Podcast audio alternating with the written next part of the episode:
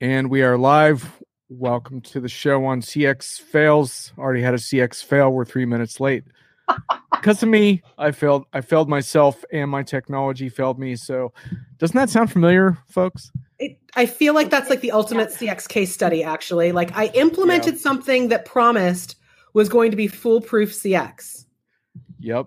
And I'm no fool, are. but still not foolproof. I mean, that's the ultimate problem there, right? Yes. Yeah.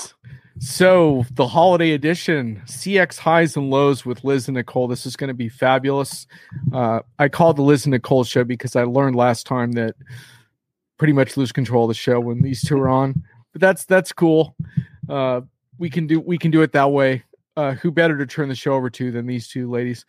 We're a Thomas, little rusty. was- yeah, yeah, we got to get you warmed up again. Uh, Thomas, Yeah. welcome. Glad now that Thomas is here, I know things are going to be spicy. Exactly. So, he did um, promise to show up, so that's good. he We got did, we got our one audience member. We do, we do. We have our one. Well, don't forget times however many passive participants. I don't know what the Right. current metric And is. Sven will be here soon, right? Like he'll be here. Exactly. yeah, Yeah. yeah. Hopefully, Probably with a glass of Glühwein, I hope. You know, Yeah. it's that time of year. uh, Thomas wants to know, Liz, if CX is for fools. Um, Hey, Did, Anyway. did I'm sorry, did Thomas just call me a fool on a Friday? Like I don't understand. Thomas, I thought we liked each other. Like I thought we got over the whole Liz isn't really German thing, and I thought we were like mm. All right. Well, sounds like something to work out after the show. and That's messaging. that's a therapy and session. By the way. Liz and I figured out how you can add Stripe to um uh to Calendly. So Yeah. we're we're registering openings for therapy sessions. So feel free to book 'em. Excellent. Yeah. Excellent. Okay, we'll get to that. So, for those of you who are here for uh, holiday awards, warmth tribute, and emotional send offs, you're the wrong place. I, I hope you were at, at the excellent CRM That Playaz yesterday. yesterday. right. Like I hope you want. I hope you went to that if you wanted kindness. Like this is Yeah, exactly. This is different we're show. getting real. Yeah. Where we're get we're getting real today. Though I do want to say, as far as awards, we are in the presence of an award-winning analyst, Liz yeah. Miller. Oh yeah. Analyst It's only because. Nicole left. Uh, This is what I'm convinced No, of. not. It was like they were like, "Oh, Nicole isn't here. Oh, It's Liz not. took over that crap, so let's give it to her." So folks this is what analyst of the year really looks like in the flesh and and nicole since you were last on you have moved to a different role I and you have. sort of left the analyst profession though you never really leave the analyst profession as No. we know No. so uh so we're gonna give you a chance for a shameless plug if you behave yourself later in the broadcast so uh, Yes. but what we're going to be doing today folks is counting out the highs and the lows of, of cx in in 2021 i may have a few myself because i was just Ready. talking with uh sameer patel over at sap about their cx strategy which has had its ups and downs so that was a good reminder of some of the things that get under my skin with cx but also the immense possibilities which is why we actually care right yeah. I think that should be that should be SAP's CX's official tagline. Why okay care. Yeah. Why no, immense care. possibilities. Oh no. I, I thought. Oh no, we why care? Are we going with Yeah. why care? That's fine. Whatever. But by the way, just a little side note. I don't want to do a total spoiler here, but one of the most funniest things on this year of Succession on HBO, uh, was it, or was it last year? I'm, I'm maybe getting the years wrong because I did a binge, but um, it was this tagline: "We hear you."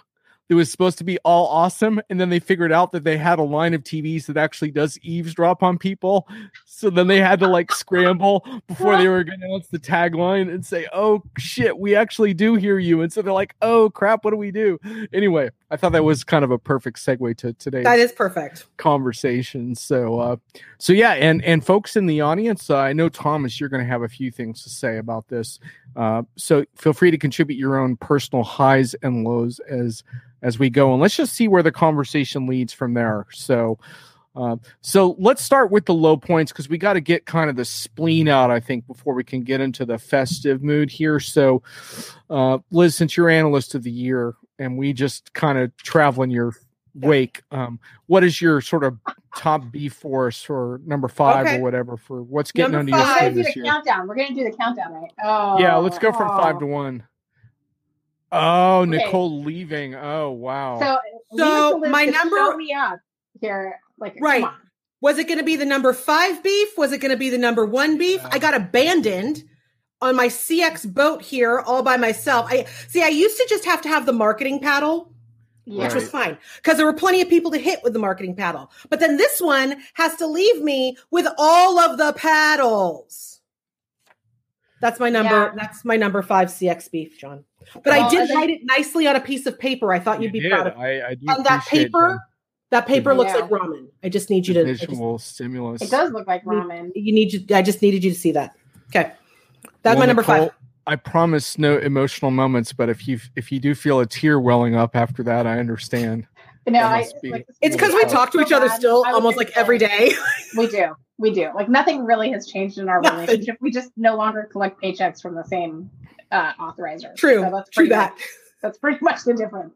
Um, but Liz, you know, as usual, showing me up because uh, here I am. Although I have now finally a real whiteboard in my office, I'm not in my office, so I don't have my whiteboard. Oh um, well. and somehow, next somehow the time. ruled notebook not quite as good, Liz, as the ramen post-it. So I True. wrote mine down in Okay. a very, in a very messy, like no one can read it kind of way. So like. I don't feel like I've given anything away there.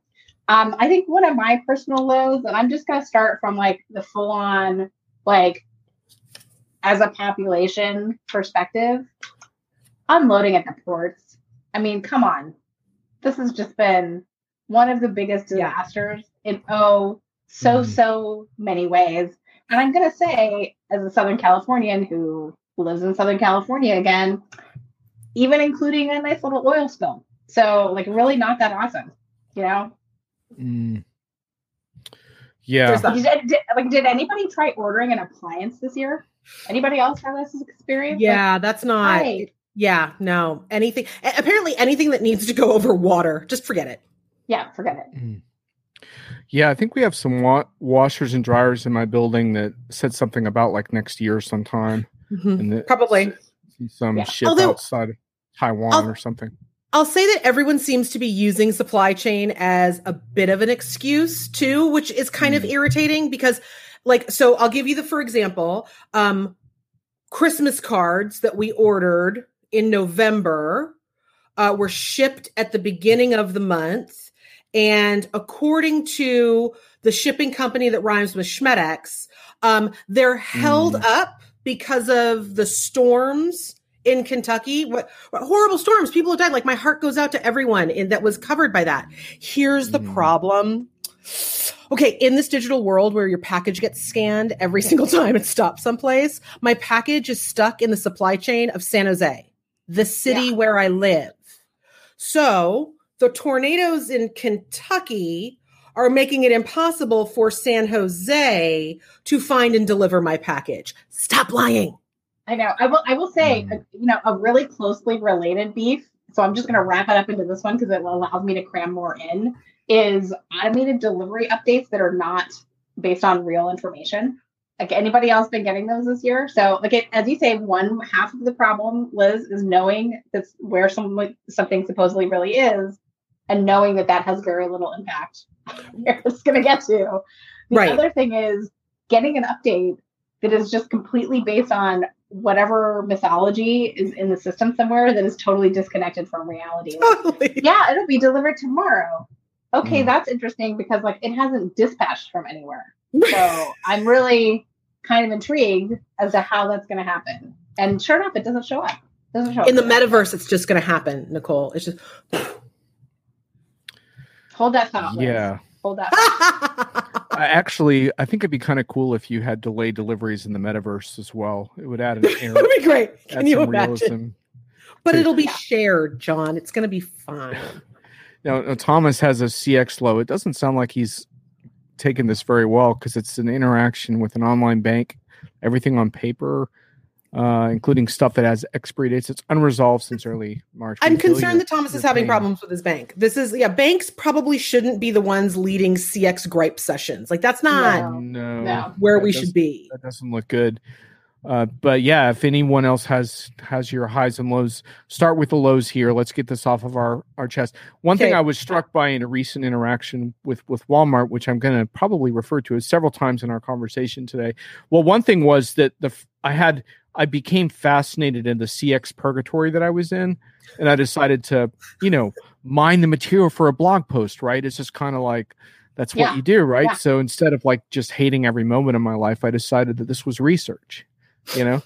And and and one of the things that happened nicole is exactly what you, one of the reps i interacted with in the chat just basically lied to me. I realized she gave me basically fake delivery stuff. Yeah. and uh, i figured out later that they actually don't didn't know where the stuff was anyway.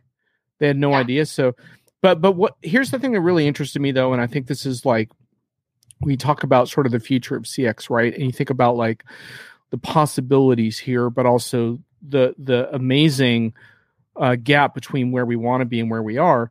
I read before the holidays, right, that Walmart and Amazon were really the two that were investing so much in supply chain right now, so as to be the leaders in this area where so many other retailers were going to have all these problems and fall short. And then here I am having this nightmare experience with Walmart. Now, granted, it was a little bit of an exceptional product, uh, an action figure, if you want me to be totally honest. Oh, Not my deal, but a holiday thing, right? It's a collectible, John. It's, a a- collectible. Yes, oh right, right. It's a exactly. collectible, right? It's it's not an overgrown male fantasy of someone that should be- Collectibles. have gotten gotten over it by now. Anyway, um, but uh, so so what I was really struck by was not. I- I know that Walmart has a sophisticated international logistics operation, but I, what I was fascinated by was that the the reps had absolutely no transparency or visibility into that system, right?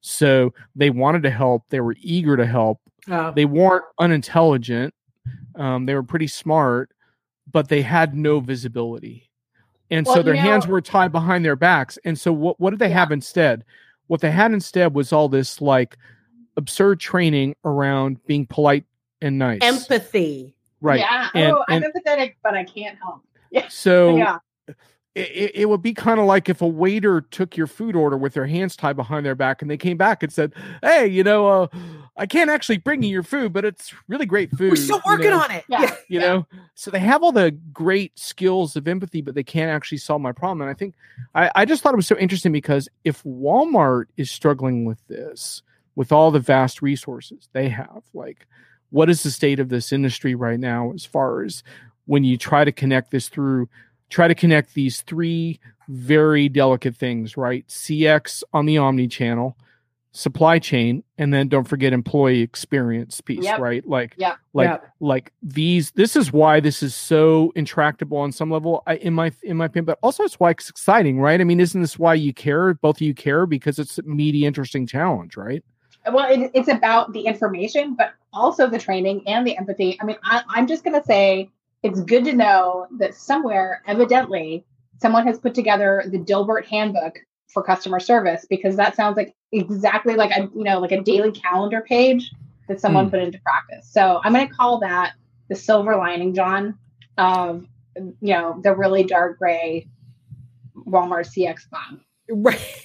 But Yeah. they, there we go but I also think they also kind of get themselves. A lot of folks are getting themselves into trouble, right? Because especially in things like stock calls and earnings calls, when they're like, "We're winning with CX, and we have a winning CX. We've implemented winning CX platforms, and we have CX training." And, and people have kind of really leaned into this idea that by investing in customer experience, everything's going to be okay. Okay.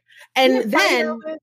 when everything goes off the rails and it's unintentional, right? Like it's not like anyone's sitting in the fulfillment center like, you know what? F you, John. You don't get this collectible. I don't like Right. you. Hmm. Like they're not and actually they're sitting there doing that, like, right? Like staring at it yeah right, there's no naughty and Yeah. nice list in the fulfillment center. that'll But teach you a you know, lesson think- for obsessing about action figures at your Right. age. exactly But exactly call it a You doll don't- again, you're- John. you, you don't you don't deserve it no but it, it is interesting because i think um, what we're looking at here too is um, the challenge that you know investing and having objectives is not the same as outcomes and i think Right. the the reality is cx is all about outcomes and it always has been it's ironic that in a lot of ways it's actually harder now than it was back in the analog days when It really was all about how you dealt with the person in front of you.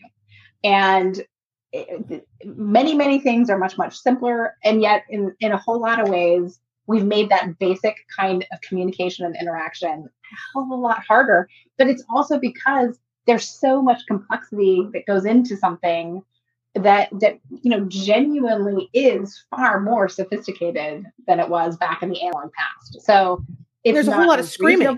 Yeah, but, but it, it's not unreasonable that it's harder. But let's acknowledge that this is not about effort and attempts; it's about right. outcomes, and that that leads you to a very different way of prioritizing what you do and how you do it, and what your fail safes are. Mm. It brings me to my number four. Can I say my number four? Yeah, let's hear your number four.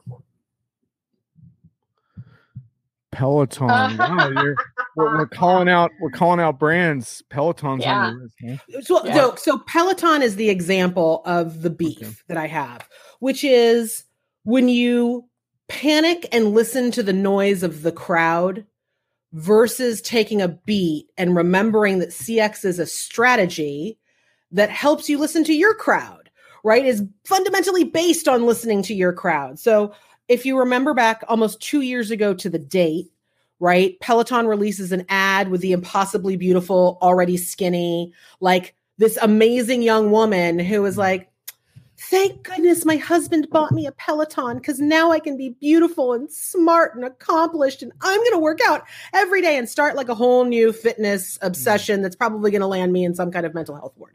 So they release that the crowd goes bonkers. Ryan Reynolds' team comes out with a hysterical viral video that was absolutely hysterical because it picked on all the things that the crowd and quite frankly Peloton's crowd already laugh at, right? The impossible apartments that the Peloton lives on, like the special room with the platform and the lighting that you've built for your Peloton. No one does it, right? So while everyone's laughing at how absurdly wrong Peloton reflects its culture. Mm. What does Peloton do? They freak out and they're like, no, no, it's about her self esteem. And, and, they freak out because they fundamentally like, missed an it. opportunity. Yeah. We got the attempt. Yeah. Yeah. Right. They, they missed the opportunity to reflect who their customer is and why their customer loves Peloton and being part of the community. Let's fast forward two years. They do it again, right? Spoiler alert, a dude dies on a TV show, so not even real life. Fake dude dies on a fake Peloton taking a fake class after his thousands ride.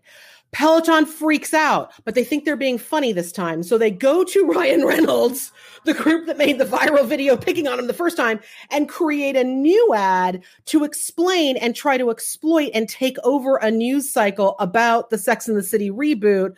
Oh, he didn't die because he was on the bike and it helps cardiovascular disease. They hire a guy who's now under investigation for sexual assault. All the things that could go wrong. Wow in a campaign yeah. go wrong. Because yeah. once again and it's not because they hired chris Noth it's not because that it's because they forgot something.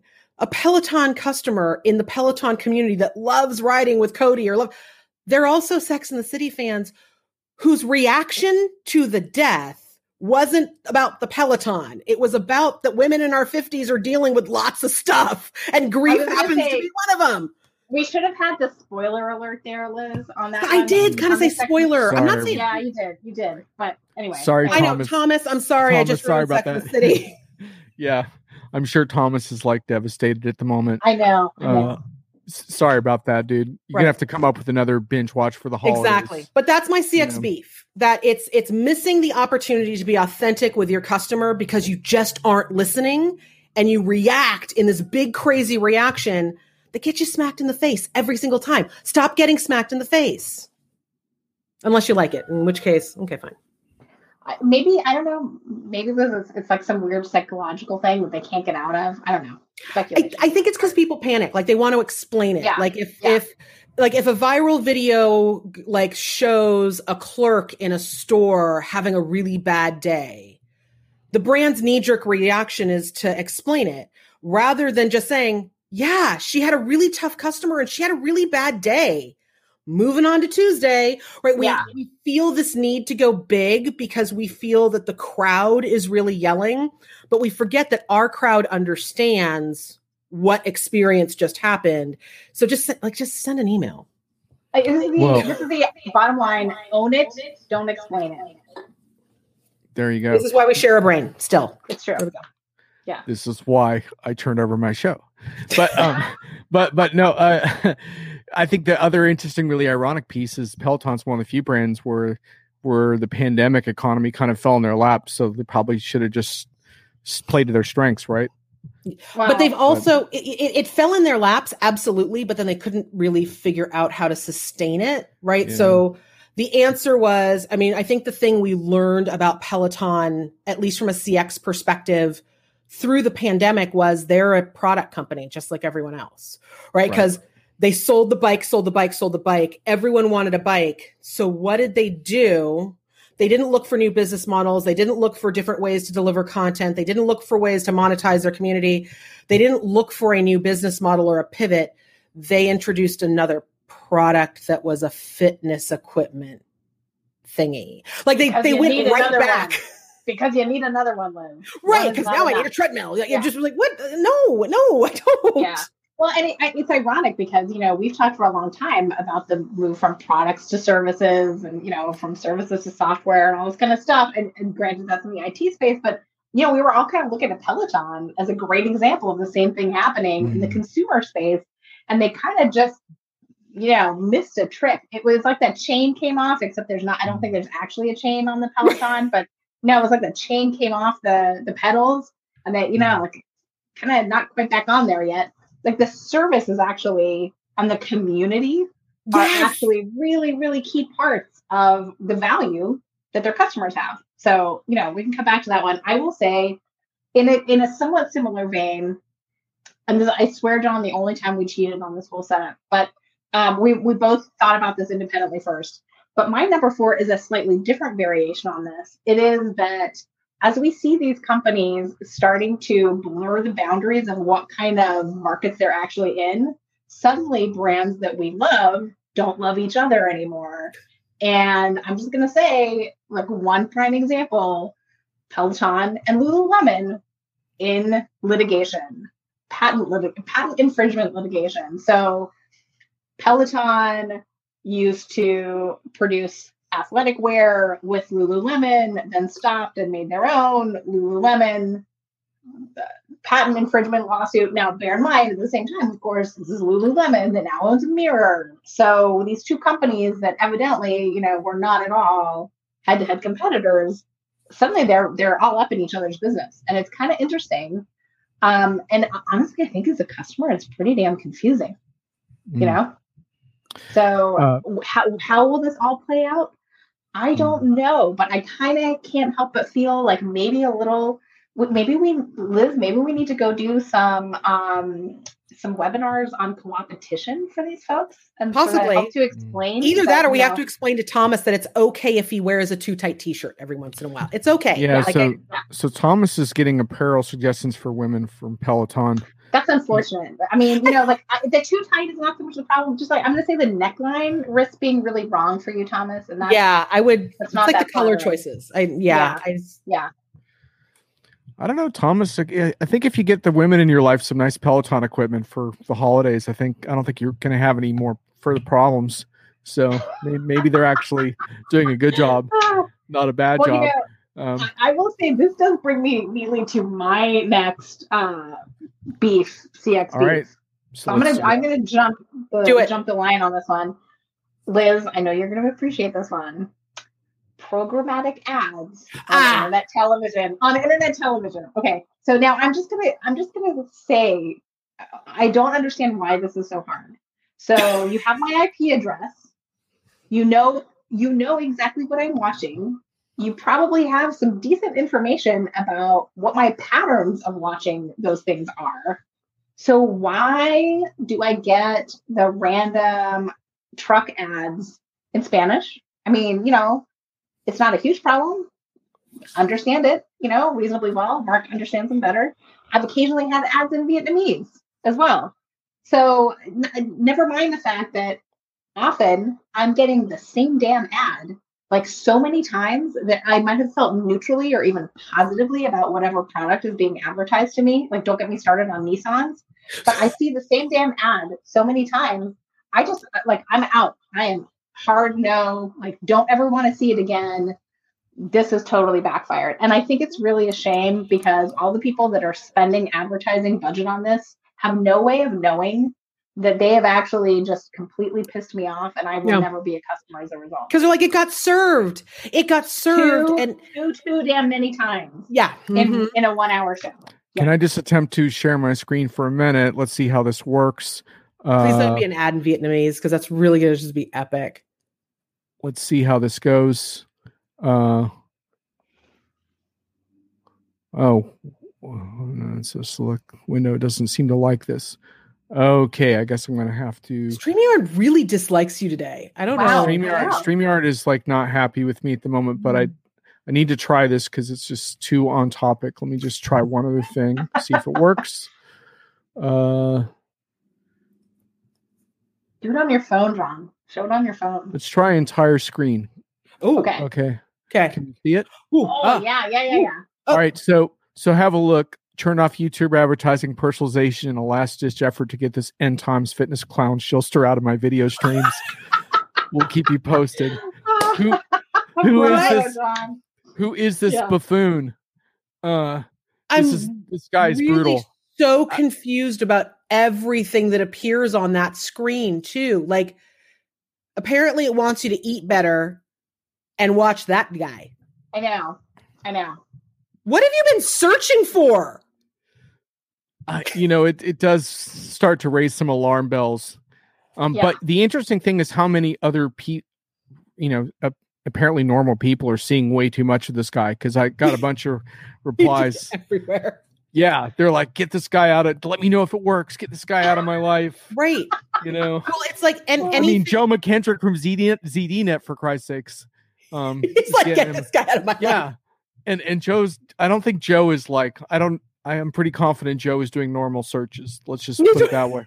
Uh, It's like So- the Honda ad, you know, where where the also like the Honda guy is trying to help Santa. He's like, all I did was Google who's been naughty.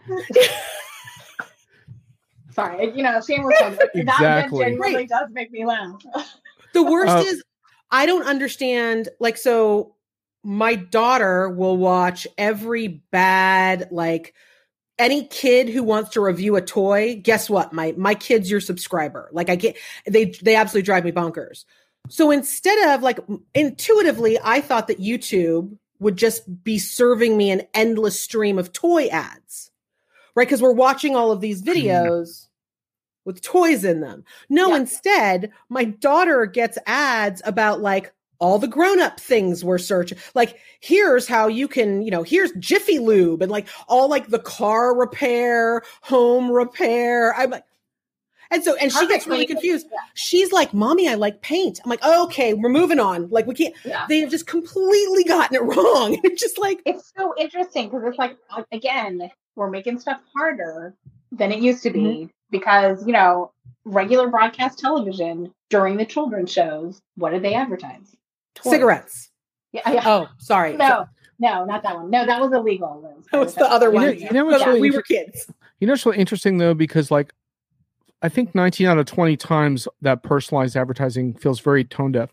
And then Yeah. around one out of 20 times, there's a real creepy one that you try to remember how to like like like I remember one the other day where I was on the phone, but not my cell phone, my landline talking about something, and then I saw a targeted ad for the same thing on on my computer, like weird stuff like that, where I'm like, you know, are my Amazon devices like serving you know something? what? I mean? here's Like, here's the thing. And- honestly, it's it's not that stuff is listening to you. Like I know because everyone, yeah. it's I think it's the number one question people will ask me because uh, like the minute they find out that I'm in marketing and I if I know anything about advertising technology, they're like, okay, so I was talking to my friend about how I think her boyfriend is cheating on her, and like, and it just be this really long conversation about lots of weird stuff, and then they served me an ad for the show Cheaters right. were they listening to me? I'm like, no, you're just a No. woman of a certain age who watches Yeah. bad TV. Like They it's have, not like five things they're serving up. So right. Like next, you're gonna get mob Yeah. wives. Calm down. Like,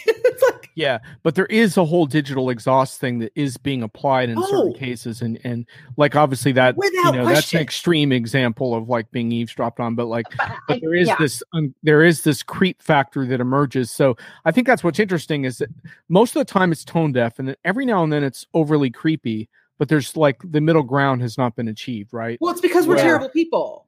Like John, Yeah. fundamentally, marketer, like we we are terrible people who have adopted this really awful language that's intensely violent. That's like- actually a good explanation. It's Um, no, right, like Covers a lot hon- of okay, just sit back and think about it for just a second. Like think about how marketers talk. And I say this because I am a marketer, right? Like I I am talking of my own people right now. We wage campaigns. Okay, it's us and the military. It's marketers and the military and we're waging campaigns because what With do we do? Right. Yeah. We segment out our audience. So, in other words, we cull the herd and make sure we get everyone in one area. And then we target them by blasting things at them. And then we go back to our offices and we go, oh, I hope something goes viral. Like chicken, like, like, Smallpox on a blanket. We hope something goes viral. Mm. We're not a good people. Like we have this really Oh, awful Liz. language, but It is bad. It is bad. what I will say, the other funny thing is, is if you ever, if you're ever super nerdy like Nicole or myself, because let's be real, Nicole would totally do this just like I would. Um, if you ever read Carl von Clausewitz on war, a lovely tome about you know war and well intelligence. He did when it's it's where the phrasing fog of war comes from, right? So when you talk about what the fog of war is, right? Uh, the, all the generals used to sit on their horses at the very top. Right. And then there'd be like the big canyon, and that's where all the fighting would happen. So you send all the people, like you send everyone in the red shirts down to the bottom of the gully and you let them fight. Right. And what happens is all the fog gathers on the top. So when you're a general and you're looking in, you're like, God, I wonder who's dead. I wonder, is Yeah, it going well? Hmm. Oops. So the concept of fog of war was there's so much stuff that happens in between you and what your objectives and everything that you would like to have happen is that what you need need and the way Carl referred to it is a piercing mind of intelligence to cut through the fog to bring back what is happening on the ground back up to the generals so better decisions could be made. Like Carl von Clausewitz wrote the first marketing book. Mm. Well, you know, it's funny. It's funny, Liz, because I was going to go to exactly the same place because, as usual, we are connected at the brain. But you know, my analogy was going to be like what we're trying to do in marketing in a lot of these cases is basically like fly a drone over, and that's our intelligence. And so we're looking at this all very, very superficially, and we might identify things that are, you know, empirically true, but don't actually explain what the hell is going on with customers and what they really care about. Because you know, the only way that you can actually get to that understanding is by asking your customers and by asking them the right questions. And there Wait, are wait, a whole lot of different ways of doing it, depending on what type of business you're in and what type of customers you have. But it, it's got to come from the horse's mouth. If anyone else needs more proof that Nicole and I actually share a brain, oh yeah, yeah, Wow, exactly. you guys. So- let's do this one first.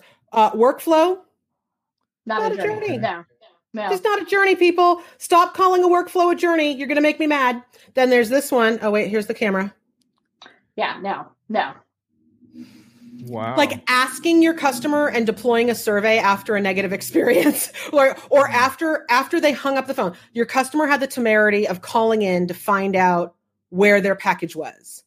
And so what do you do the minute you hang up that phone? Well, you deploy a survey to find out survey. how great that Yeah. person was. Yeah. That Mhm. survey is only going to be filled out. It's going to be filled out 80% of the time by the same 20% of the population that wanted to tell you what they actually thought about you in that moment. It's not actually customer voice. Please stop pretending that it is. I, I would like to actually say that one of my favorite uh, posts in my history of eight years of cranking out ridiculous amounts of content at Diginomica is the survey e- epidemic is upon us and something must be done. Um, Which unfortunately So- was a little too pointed, John, from where we Yeah. are right now. But yes, Yeah. yeah.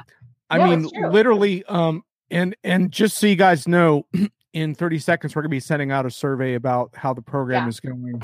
Yeah. So Give us five stars. please- uh, Yeah. You'll be happy to know Um, that they're all bounded questions and there's no free text response. Right. So, Be sure yeah. to tip your waitress. Mhm. No, we're Yeah. literally it, it's getting to the point now where it's like, um, how did how did your floss go, John? Yeah. You know, uh, well, went And pretty don't well. you want to just hit one? know? Like I'm that mean person that will just hit one because I build surveys for a living where I'm like one, Yeah. one, I one, know, one. I know. I'm also the person that will click every single sponsored ad because if you're a brand I don't necessarily like, I know it costs you like a dollar. There you go. I know. See, So, Thomas, we will get to your CX and platform question, which, by the way, is a really loaded question. Uh, Thomas, another CX fail caused by Streamer. No, um, Yeah.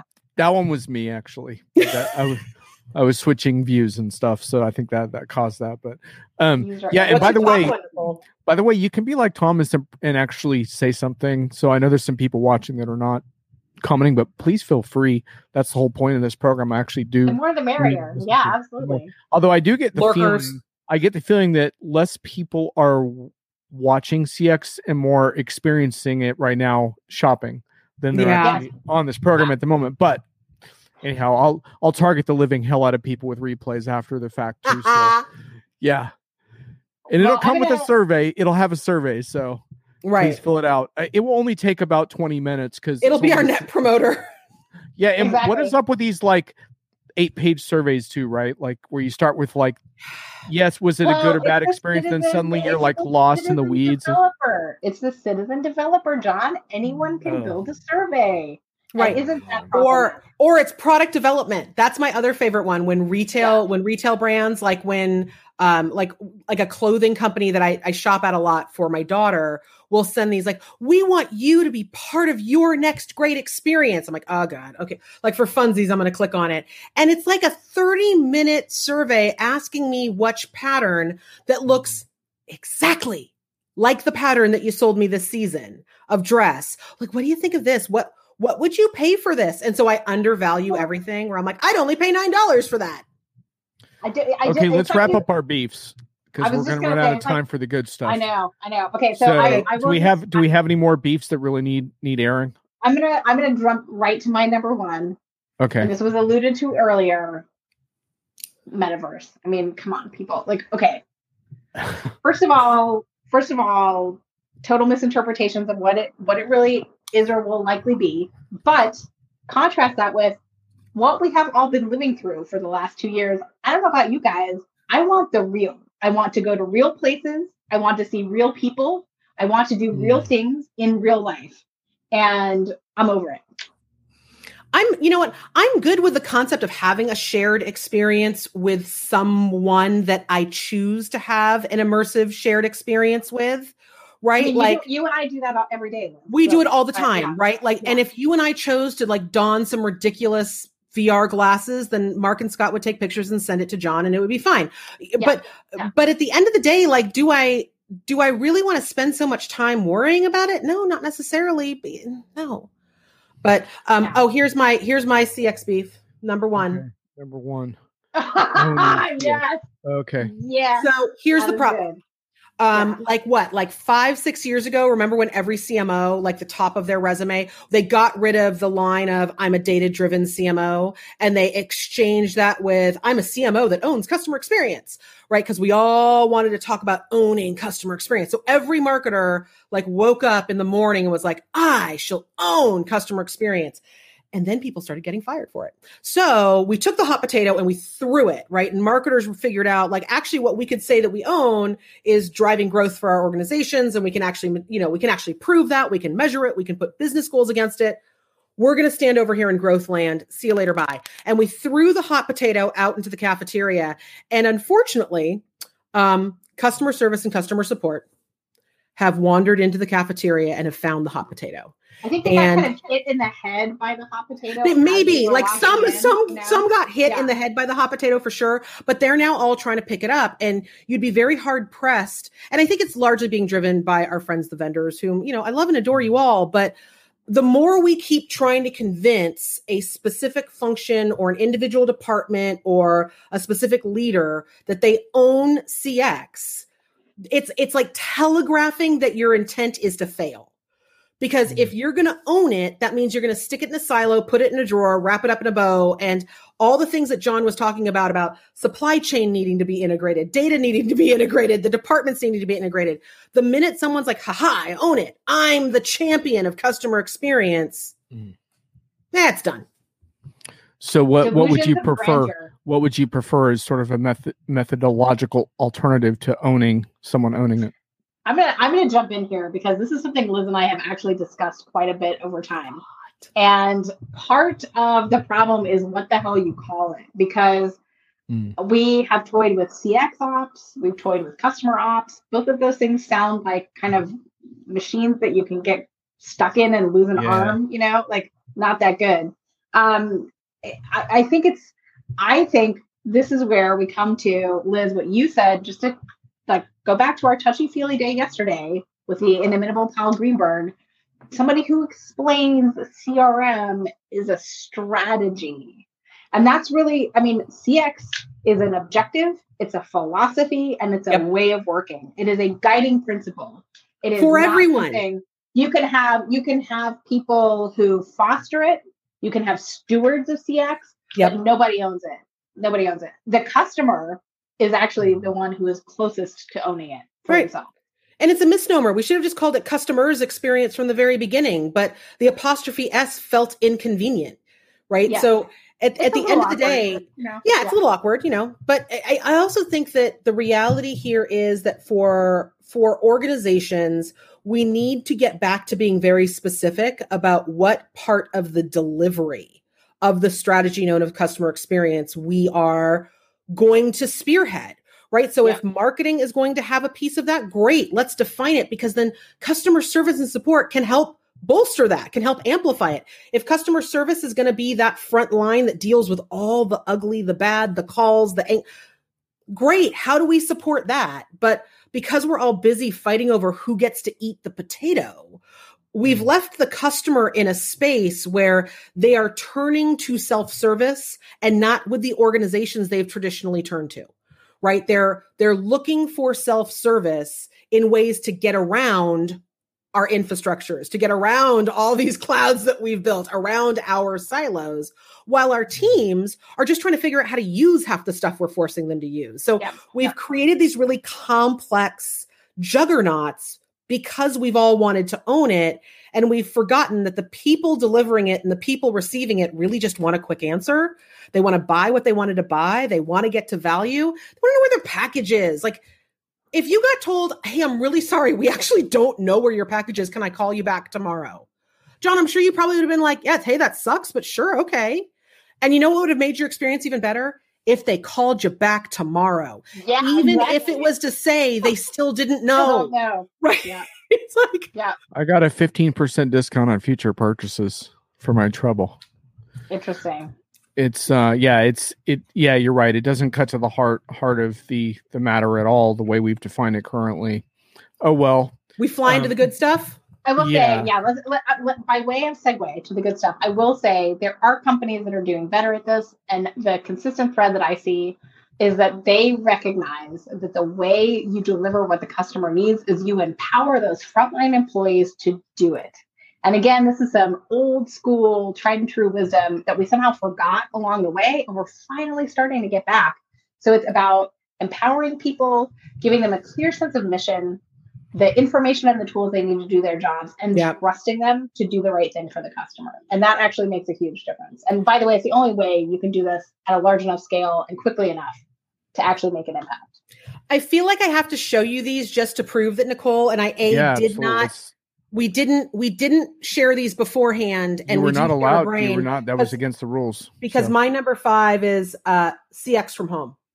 Right? It, it's it was the capacity that we learned over this past year that if we gave our people the right tools to do their job well from anywhere, they could deliver amazing moments, amazing experiences.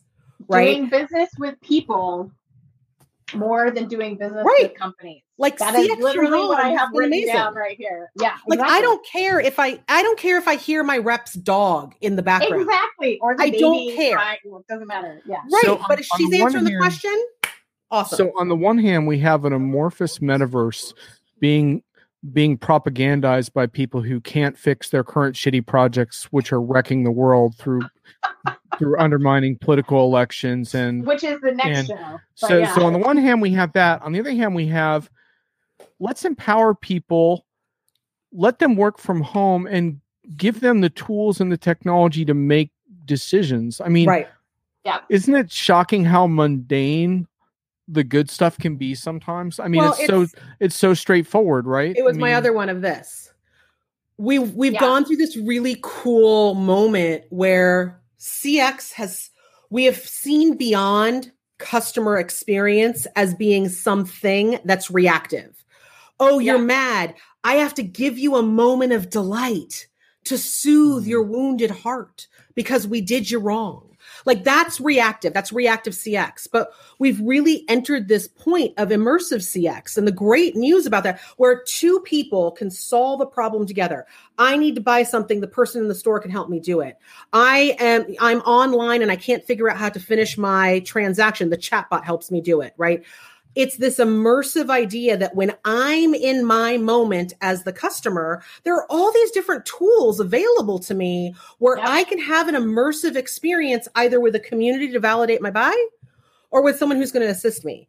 And here's the Mhm. great thing about hopefully someday when the metaverse becomes something legitimately real and we all get excited about this idea of that immersive moment where we all stop reacting to stuff or sending people emails because they dared fill out a form and instead realize why they filled out the form and then delivering that experience like immersing ourselves Well- in our customer's journey is it we're going to realize that the person who couldn't influence the election and decided to build a metaverse is building a door.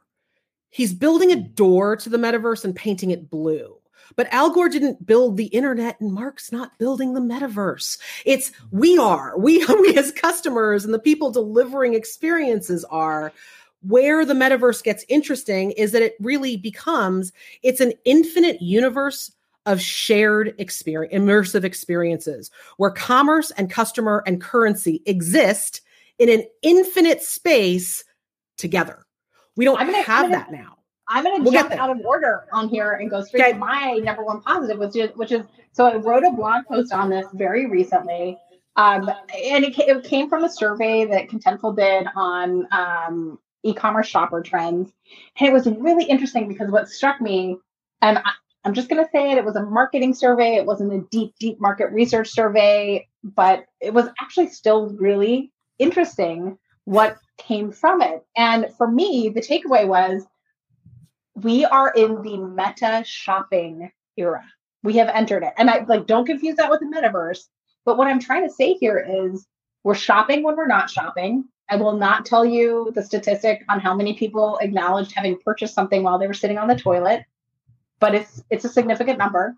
Um, but you know, like we're doing, we're shopping while we're doing other things. You know, we're having a conversation over the table, or you know, maybe we're in a meeting, maybe we're in a car. Never. Hopefully, hopefully not driving. Although you know, we both we all know Ray. wants Maybe it. we're We all a- know Ray. We all know Ray. It's happened. Maybe Yeah. we're at an analyst day event.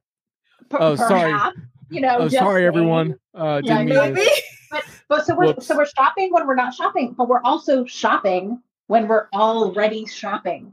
So one of the Right. things that's so fascinating is how many times people are in a physical store and they're actually buying even from that same brand on their you know on their device Right. while they're there or they're researching something else or they're talking to someone in the store who is also doing something digitally while the customer is doing something digitally in the store i mean so it's so it's like layers of things here and i think what is fascinating about this is that we're getting to a point where it's really about everything that is fun and exciting. And you know let's not get too hard over on the like hitting the dopamine button to keep buying stuff. But you know the, the positive experiences of shopping that are really easy and enjoyable and that are Mm. mutually beneficial and that being very very fluid. And it's not like it's Yeah. online or it's offline. It's um it's where you want it to be and i think that and we're getting we're cool. getting back to that idea that experiences can actually lead to discoveries which Yeah. is also like we kind of lost that at the very beginning of the pandemic because everyone was looking for toilet paper. This has really turned into like the potty episode because we're talking about shopping in the bathroom. we are. Like Brent's already uncomfortable. I get it. Like I I understand. Poor Sorry, Brent. Yeah. We'll talk about Yeah. varmints later. But Hey, uh, you know, it's it's this idea that it's not about like you can buy the next thing that was oh gosh it's clearly someone telling me to stop talking. Um anyway it's not about buying the next thing because you bought the last thing right? Yeah. like that's not personalization anymore. It really is like here's something cool. Is Yeah. that Ray? Is that Ray telling you to get off the program? ray's probably Uh, like hey i'm driving. Stop it. Uh, so um hey hey uh brent welcome. And uh brent leary's in the house. Uh awesome job yesterday brent. And tribute amazing greenberg anyone who hasn't seen that edition of crm Playaz definitely check brent's profile that, have that you watched like fabulous. the full have you watched like all of the videos john like the i link- haven't watched all of them yet because i do It's have like a two day job. hours. i do have Yeah. a day job but i i i'm looking forward to checking it out in in I its feel like we should have a viewing party. I really- yeah. beverages to do this. Although actually. I need Yeah. a camera though on Paul because I think the joy of CRM Playaz was sitting there Exactly. watching it to see when Paul would break. Like, Yeah. when's he gonna cry? Like it he was held up pretty good though he was like concentrating on yankee box scores or something because he managed to like keep keep a straight face but or was everyone just focused on Esteban and hoping that he was gonna behave? Like it was it was like we didn't Yeah, yeah, quite yeah. know like because he was super well behaved too. I was like, it's the Paul oh, Greenberg effect. I'm just gonna say it is it That's is the what it Paul. is, you know? It is. anyway for for the Okay. for the one or two people that showed up to hear about hybrid events sorry i i had to go along with the promotion so uh but I, I hear that i might come back someday and talk hybrid events on on the show so that way it wasn't just a ruse it. it wasn't Yeah. just a marketing That'll be a good but- one. I like but that. any anyhow um but but brent welcome and uh, feel free to contribute uh your cx highs and lows of the year because you certainly spent a lot of time looking at those issues um so let's Ooh. see we are kind of I got the, another high. We are in the home stretch Yeah, but we got, need we I've need another one high I want to get in. um, Okay, there is one. There's one one thing I want to. There's one thing I want to say though, which is about your last comments before we got sidetracked with a little bit of a review of yesterday, which is, I think one of the really fascinating things right now in in in the enterprise software space and software in general is when you, when you go back to the late 90s there was so much about okay we always knew that th- these problems were not just tech problems right? It was always people process technology. But Yeah. like like so in the late 90s i started writing about what i called the extended enterprise and it was this feeling yeah okay i write about erp but i just don't think that that's going to do it. We need to be more externally conscious right and but the technology wasn't there to fulfill that. And then when crm took off a few years later it wasn't really crm to deal with the kinds of problems you're talking about now right? It, Yeah. it, it, it could help you with some call center management stuff like that but it wasn't designed for all of this. And i mm. think what's so interesting now is that while there's still some stuff we need to do with tech around predictive and all this stuff the tech isn't really the roadblock anymore to these issues that we're talking about today, right? The the the technology is really not the problem. Yes, you can get yourself into trouble if you choose the wrong platform and get too convoluted, but it's really more th- the people and the processes that are holding us back now. I think. Anyway, it's just an interesting thing. I, think I would totally, I would totally agree. And it it actually goes back to Thomas's question, right? Of is it CX or is it a platform and what becomes the differentiator? And and I think that a lot of people went chasing a platform thinking that it would deliver CX Mm. without ever stopping and thinking that just like with CRM, right? If you went and implemented CRM like it was going to be a mystical land of joy and silver bullets flying around the place, you were going to be sorely mistaken. Yep. But if you Yep. had a strategy that focused around the combination of relationship building within an optimized model of Salesforce automation, and that was your strategy, you were going to kill it with CRM. Same thing as with, with CX, right? If you've got a strategy around how sales is involved and how is the, you know, how is service involved, how is marketing involved, you're going to kill it with your platform. You're going to probably have to buy some duct tape and some little things that plug little holes around Yeah, the way. Herein, herein, herein lies the rub. I mean, there is not a black box you can buy that will do this for you. No. There are there are tools of all Mm. kinds and all flavors and all descriptions, right. and you can put them together in almost endless combinations. Probably not all of them very useful, but the point is the tools exist. To your to your comment, John, to get us to where we want to be, the thing that is absolutely essential and is all too often lacking is the vision for where that place is and the imagination for how to get there. And I think, you know, this is where we're really starting to see that separation coming to the fore between the companies that have figured this out and the ones that still have no concept and are still just kind of plugging away doing things the way that they've always done them. And and I think that gap is going to get bigger and bigger because the the impact of getting it right is so so big. Brent is just trying to pull my string. Brent wants to know will 2000 will 2022 be the year that privacy will be considered a primary CX concern? The answer is no.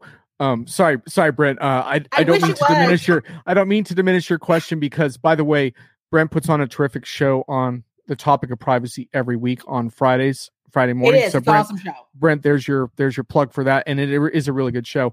Uh, and I want to answer the question in more detail. But one thing I do want to say is Thomas Weber just wrote an excellent post on the issue of platform and why sometimes platforms are insufficient. Thomas, if you could post a link to that in the chat, Yeah, that'd be most appreciated. Yeah.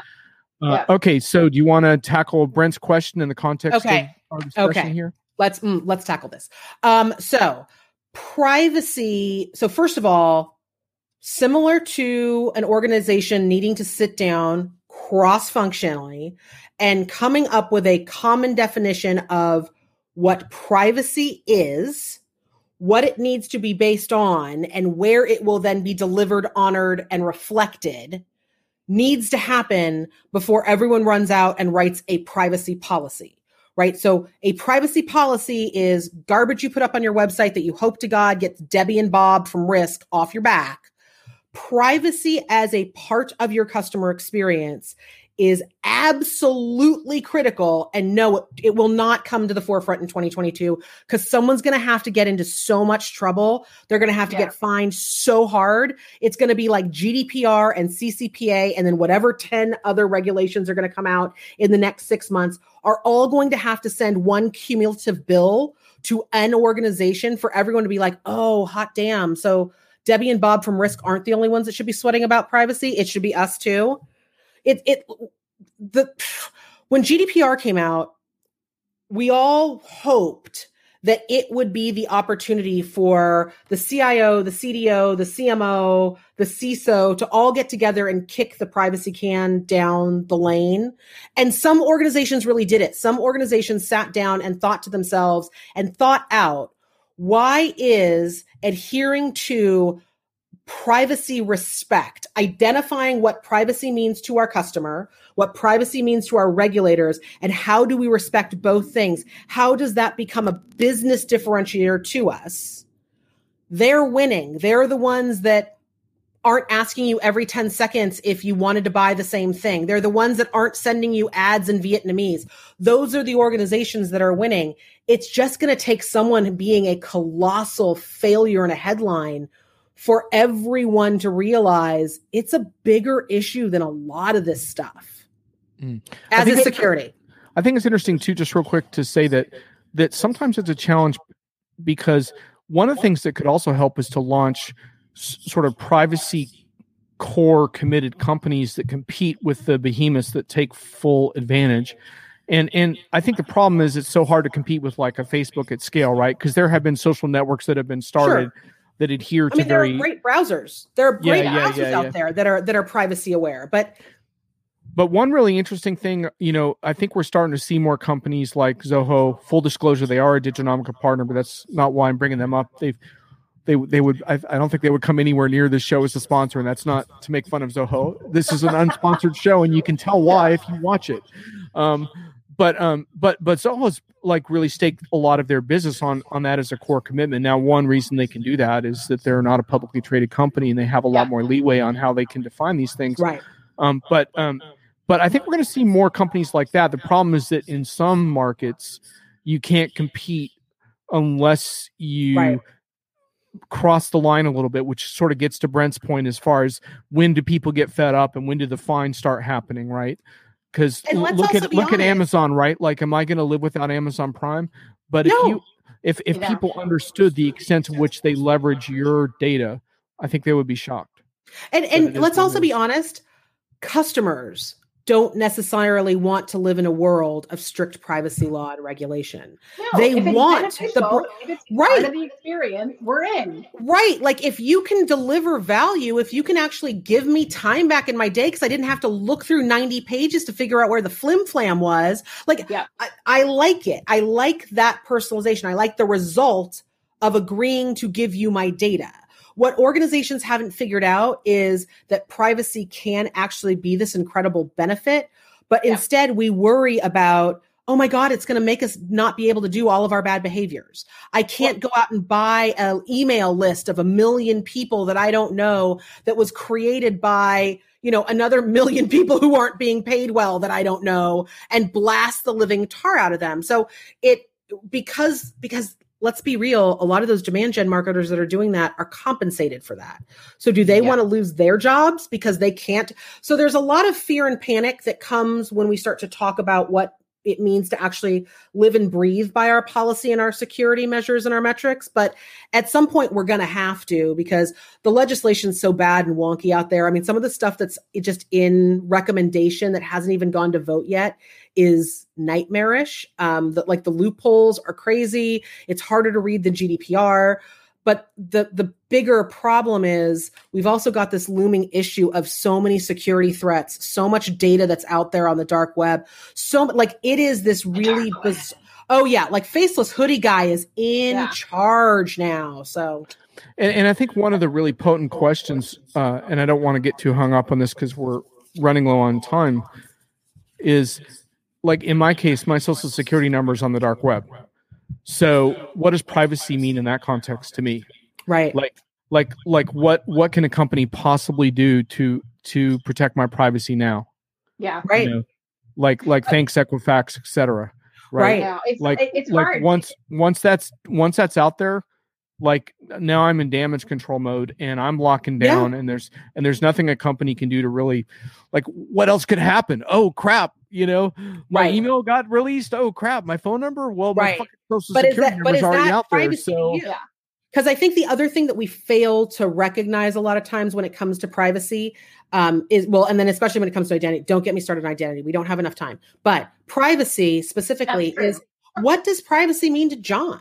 Right. And right now, you might think, you know what? Fuck it. My my social security number is out there. Privacy is like cellophane for me right now. But relevance and contextual engagement, not crossing the line and being an a hole to you, that may be where your threshold for privacy is. It's it's Well, another threshold that we have to respect. well and here's what's interesting is thomas's comment here organizations haven't figured out how to use my data in a way that is helpful to me so Yeah. far they're using it solely Right. for their purposes This is, I think this is Liz, that, that that gets to your point, Liz, which I think is like maybe there's business models that are going to emerge here where I use your data in ways that that make your life better, and and the trust sort of builds from there, right? It's it's looking at it's looking at privacy particularly, and as Liz absolutely accurately says, there there are strong connections to security approaches in this way as well. But it's about looking at privacy not as a compliance issue, but as an opportunity to really understand what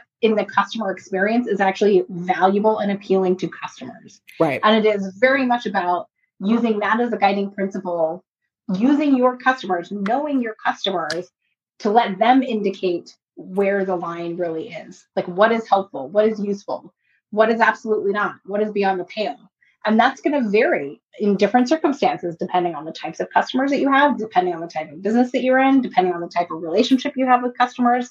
All of these things are highly variable, and there's not any one answer there probably is one minimum standard and it would be nice if we could someday get to regulation that actually made that clear and easy but Hmm. none of us is holding our breath Got it. Well, Brent, I hope that was a good answer. It certainly was a long one, so we got know that what? done. Do. Any other high points that we need to hit on as far as I'm things gonna- that kind of excite you? i'm going to throw in one because as as liz knows all too well and john i think you do too i i get fatigued and brent i'm just going to reference one of your other shows here watching amazon I get fatigued by the number of times Amazon is referenced as this great example of personalization because, frankly, I beg to differ. But I will say what I have been super, super impressed by recently is Amazon delivery um, and the delivery people who are behind that. We had snow in Big Bear earlier this week, and the Amazon delivery driver who knows where our house is because she's already been in touch with Mark for a different delivery on a different day where there was an issue couldn't get down our street because of the snow, couldn't get to a lot of the neighborhood because of the snow, called and left messages for all of the people she had packages for to meet her in the shopping center parking lot to go and pick them up. And I will just say that I consider that totally above and beyond. Unexpected, um, greatly appreciated. And I will tell you that that if you haven't had deep insight into how an Amazon delivery truck is packed at the beginning of the day, it is all about delivery in order. And when that delivery driver then has to deliver not in order out of the truck in the parking lot, that is a whole different ballgame, but handled with absolute aplomb. So I will say as many things as I as I think justifiably criticize Amazon for, I absolutely think they have done something fantastically right in this, and I love it. And I say, bring it on. Yeah. What was your? Oh yeah, there you go. Because we couldn't land on a last one without it basically being identical because we yeah. share a brain. So we there we go. Even separated by new employers, you guys are still united. Uh, Brent Brent's just wrapping the privacy thing. Be open, transparent, and truthful in how I benefit and how the company benefits. It's about a real win-win, not appearance of win, but I lose. Yeah, indeed. But isn't it funny how that privacy, like that standard of privacy, you could swap out that standard for CX. Don't lie. Yeah. Don't try to convince me that I'm winning when I'm losing. Tell me that my package is lost and we don't know where it is. Be transparent. Be honest listen to mm-hmm. what I'm saying and then actually answer me for what I've said. It's the same thing with privacy, but we don't think about the two things together. We actually think about privacy as being a hindrance to our CX capacity. It's because and that's it's totally issue. wrong. That's for, that's for legal to do, right? Yeah, yeah. yeah. I love Brent's yeah. answer. Yeah, that's totally right. If we had more time, I would want to get into a discussion about how well bots are are fitting into our don't. our our goal here right now. I think Don't. it's a real problem. So that that that we're gonna have to save perhaps for a future. Liz we'll do a whole show. AI episode. It'll be a whole AI. Can we, do, can, we, can, we, can we talk about chat more broadly? Because that was actually one of the things I had on my my hits list that we didn't quite get to. But oh my god, it's kind of tied up in doing business with people and not with companies right. through multiple channels that honestly have been awesome. If the bot gets me to a person quickly, I'm in. I'm in, right. But here's the mm-hmm. here's the here's the negative that's going to come out of it. Dear God, please do not write 19 white papers to everyone out there if you're listening. Do not write 19 white papers in January about how this is the age of of conversational marketing. If you stopped having conversations with your customers at some point, you were doing it wrong. Don't call it conversational marketing, please, for the love of God. By the way, I realized that today's episode was not the ultimate sound quality of all of my episodes. I had technical issues that that ruined our sound check. So we were rolling with it and I think my verdict is it was good enough. Um, but I, yeah, but I, in general it will be better. It's just that we didn't we weren't able to conduct a quality sound check today. So just so you know, in the interest of CX transparency, I realized right. the sound experience was suboptimal. So let's let's just leave it there for now.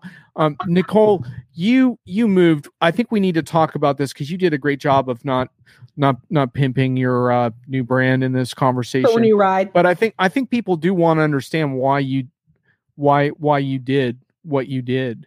Um, to me, so right, so. Yeah, specifically. Liz Liz wants to know why you stabbed her in the back yeah. and left her dealing with Ray and Holger on her. No, I'm just kidding about that. Um, uh, I, am just I'm just kidding. Uh, but uh, but no, what what made you choose this company, and and why are you excited about this, and what do you think the potential is? Thanks for asking, John. Um, why did I choose it? So I am now at Contentful, uh, a company that is building a content management platform. So we think that's the next thing after a content content management system, and I'll spare you the long story as to why. Um, we're working on making it shorter. So, um, but why this company? I really like what they do. I mean, you know, I'm a content person. I pretty much always have been. Like that is probably the one consistent thread throughout my career. I think it is the substance of the conversation that you're having as a business. It's what you put out into the world, it's what you're trying to say, it's what you're trying to communicate, it's what you want people to think, what you want them to do, what you want them to feel. It's all of these things and it's it spans the ridiculous to the sublime, the you know, soup to nuts, whatever analogy you want to fill in here. It exists in all these different all these different modes, all these different types of assets, all these different modes of engagement and channels. Um, it's pictures, it's words, it's all of this stuff wrapped into one. And it's so, so important because without that substance of the conversation that you're trying to have, the story that you're trying to tell, you, you got a bunch of nice pipes, but nothing, nothing to really communicate. So for me, I really like what this company does, and I like the way in which it is really trying to make this a more effective and integral part of the way companies work and change some of the ways of working to make that a whole lot better along the way. Um, but honestly, it's also just a fantastic group of people. Um, many of you will have heard me say before what a huge fan I am of my boss, Dina Apostolo, who runs product marketing at Contentful. Um, it's been an absolute treat and pleasure to get to go work and with and for her. But she's representative of honestly everybody I get to deal with on a daily basis. So it's an awesome group of really smart, really capable people. And it's fun. We're having a good time. We're having a really good time. And I get to do a lot of the stuff that I love about being an analyst, but I also get to try to make something happen for a business in a way I haven't had a chance to do in quite a long time as well. Mm. And we've seen some, uh, I've seen some analyst buddies of mine that I would never have expected to be happy in these different roles who turn out they really like making stuff. And you can see why, why you would get joy out of that and why that would be a nice, nice change of pace from analyzing stuff and not necessarily making stuff in the same way. Um, Liz, however, she still has a beef I know. Um, I know. Liz, I'm sorry we're not going to be able to process all of your emotions around that today. It's a lot of rage. But, it's a lot of. I mean, I just I I don't know. I uh I mean, I'm, I'm, I've, I've got, we've now have the, the, the curmudgeon trifecta of myself, Holger, and Doug. I think we're holding it down for uh, yeah. the analysts with uh, a lot of beef to air. Um, but yeah, really, it was like, wow, thanks, thanks there, Nicole. Well, maybe my sh- my show and your occasional uh, guest appearances on this will provide some salve to that open. Are, are you kidding? Uh, like, are, like you, all you have to do is look at our phone records. We're still it's like, true. we're still, on, but then we, but now it's like talking about random stuff. Like, hey, Nicole, I can still see the Big Bear Airport monitor. What's going on in your backyard? Like, yeah, I, exactly. like that's how the conversations have changed. is so, there a new uh, RV parked across the street? Yeah. So, just one comment, Nicole, on your new gig. Uh, and I, and I realize I'm preaching to to the choir here, but I just want to have to say this. I think uh, I was on the website and I really liked a lot of what I saw there, and I think um, you know, sort of empowering enterprises to do a better job with content at scale, if you will, in the forms that people need them is like I think it's a powerful thing. One thing I just really want to remind enterprises is that most of your content's really crappy, and and doing it at scale is just going to make it worse and going to make more people tune you out. Faster crappy. So, so this is yeah. the thing that people love all their distribution analytics and content creation yeah. tools. If if your content's not soulful, authentic, relevant, meaningful, then it just forget about it and just basically the bar keeps going up and up. So I just would hope that that remains part of the conversation because too often I find that it's not, and we talk about content marketing without without reckoning with that problem. So anyway. Just want to yeah, throw that out there. Substance versus the sausage machine, which is probably a whole separate episode for us to have at some point. Yeah, there you go. Well, that's good fodder for the next year. I want to thank everyone who has made these jugular conversations worthwhile. Uh, I I always wanted to do something a little bit more unhinged than anyone else is doing. I believe I succeeded in that, uh, and I, I, think there is an audience for it, which is cool. And uh, we'll we're going to keep doing it if you guys are up for it. So uh, Thomas and Brent are the chat MVPs today. So thanks for that. And it's a I'm whole unhinged episode. Thomas, Yeah, Brent, I like. Liz, Nicole. They're We're like unbugged unbugged and and unhinged. Fine. You know, I like it. I like it. So uh, let's cut our losses for now. Have a great holiday, everyone, and we'll uh, we'll we'll face these things again in the new year together. So look forward to that. Later. Thank you both.